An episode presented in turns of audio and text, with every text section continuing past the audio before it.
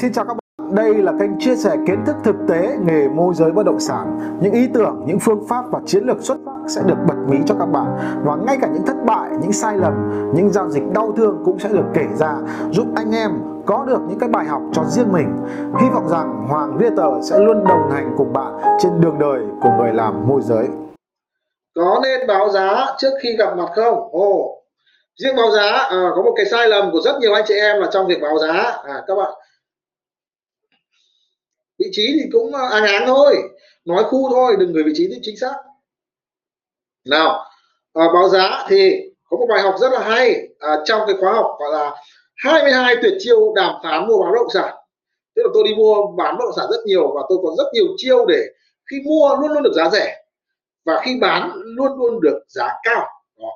thì trong khóa học 22 tuyệt chiêu đàm phán mua bán bất động sản nhé thì có một cái tuyệt chiêu tuyệt chiêu báo giá thì tôi chia sẻ luôn cho các bạn trong cái câu nhân câu hỏi của bạn Đỗ Mùi báo giá như sau.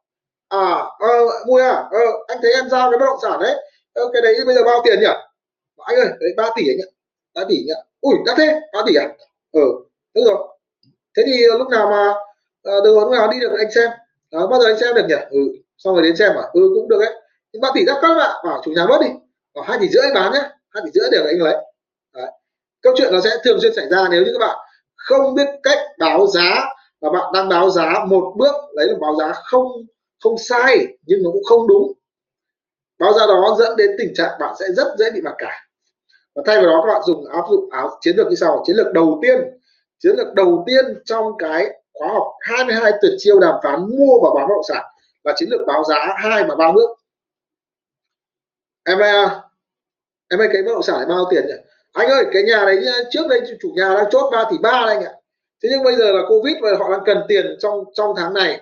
Họ cần tiền họ bán đúng 3 tỷ. Đấy. Nếu như mà khách mà giao dịch tiền mặt luôn trong trong vòng một tuần là họ sẽ bớt cho đúng một, cho thêm 100 nữa thành hai tỷ chín. Báo giá ba bước, một là 3 tỷ ba. Đấy. Gom thời điểm này là 3 tỷ và anh mua luôn tiền mặt luôn trong tuần này thì hai tỷ chín. Đấy, hết mặt cả nhé hết mặt cả cái bài học này các bạn biết tôi học của ai không? Tôi học của chị bán dưa hấu. Học chị bán dưa hấu. Chị ơi dưa hấu bao tiền đấy? Và em ơi chưa là chị bán là 15 nghìn một cân đấy. Thôi bây giờ chưa rồi bây giờ chưa rồi. Bán cho em 11 đấy. Bán cho em 11 thôi nhé. Bán cho nhanh. Thế là thôi không mặc cả nữa. Thế là, thế là lý do là chưa rồi. Thứ hai là bây giờ bán 11 rẻ hơn 4 nghìn rồi. Thôi mua đi mặc cả cái gì nữa. Học của chị bán dưa hấu nhé báo giá hai ba bước. Thì thứ nhất là có thể họ không mua nhưng mà họ phải suy nghĩ là gì? Là trong thời điểm này nếu mình mua mình sẽ được rẻ. Nhá, rẻ hơn 100 đấy. Hai ba trăm đấy. Được chưa? Họ sẽ bớt đi cái bớt đi cái nhu cầu mặc cả. Vì họ được giảm giá rồi thì còn mặc cả cái gì nữa? Tất nhiên là vẫn mặc cả nhưng cái mức độ mặc cả nó không tàn bạo như là việc các bạn báo giá một nước. Vì vì sao? Vì không, họ không có căn cứ gì để mặc cả cả. Ba tỷ à? Không biết giả bao nhiêu hợp lý nhỉ? Thôi thì cứ giả sâu sâu xuống. 3 tỷ thì mình giả 2 tỷ 8 tỷ 9 nhớ nó bán thì mình lại hớ. Có cái giả 2 tỷ rưỡi cho chắc. Nhưng bây giờ á, ôi, nó bán 3 tỷ 3 nó xuống 3 tỷ rồi nó còn bớt cho 100 nữa. Ôi nó không thiện trí rồi đấy. Thế nếu mà mặc cả thì mặc cả ít ít thôi tâm lý của con người sẽ là như vậy. Các bạn hình dung không? Chiến lược quảng cáo nữa thậm chí này các bạn này một tuyệt chiêu nữa là gì? Bán tăng giá để bán. Tăng giá để bán là gì? Bảo bây giờ như này có một câu chuyện như này. Tôi gặp rồi là à khách của tôi tôi đưa đi xem. À lúc đấy chủ nhà đến bảo à, bao tiền em? À, hỏi chủ nhà và à, em ơi thế bây giờ là giá như nào em? Và bây giờ em bán tỷ rưỡi anh ạ. Thằng cu em thì nó bán nhà để nó vào sài gòn nó ở thế nó bán tỷ rưỡi. Thế xong rồi cứ chê cứ đứng ui rồi chê ong chê eo ở nhà này cuối ngõ rồi tối lắm này kia rồi thì ờ, nhà phải về phải sửa nhiều. Thế thực ra cái nhà này rẻ thôi ngon rồi cái nhà đấy giá thị trường phải tỷ tám rồi bán tỷ rưỡi là rẻ rồi. Thế rồi đến ờ, hôm sau gọi điện anh ơi à, em ơi thế bây giờ tình hình là anh cũng xem rồi thì hôm qua anh về anh cũng cân nhắc rồi. Thế thì nếu mà được ờ, tỷ tư tỷ tư thì anh mua tỷ tư thì anh mua. Thế xong là ngày lúc đấy chủ nhà bảo gì? À, không anh ơi bây giờ tỷ bảy em mới bán. Tỷ bảy em mới bán nhá. Tỷ bảy em mới bán. Mà chú làm sao đây hôm qua vừa bảo anh tỷ rưỡi mà hôm nay bán tỷ bảy, chú báo giá chú kiểu gì ấy? Không hôm qua em cần tiền mà hôm qua em không hiểu là em đồng ý với anh tỷ rưỡi.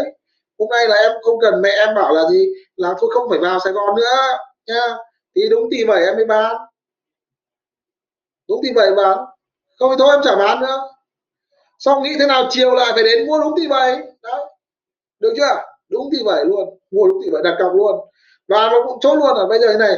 Thật ra bây giờ là em vẫn còn bán đấy vì em vẫn đang giao vì em tiếp anh rồi em phải bán đấy.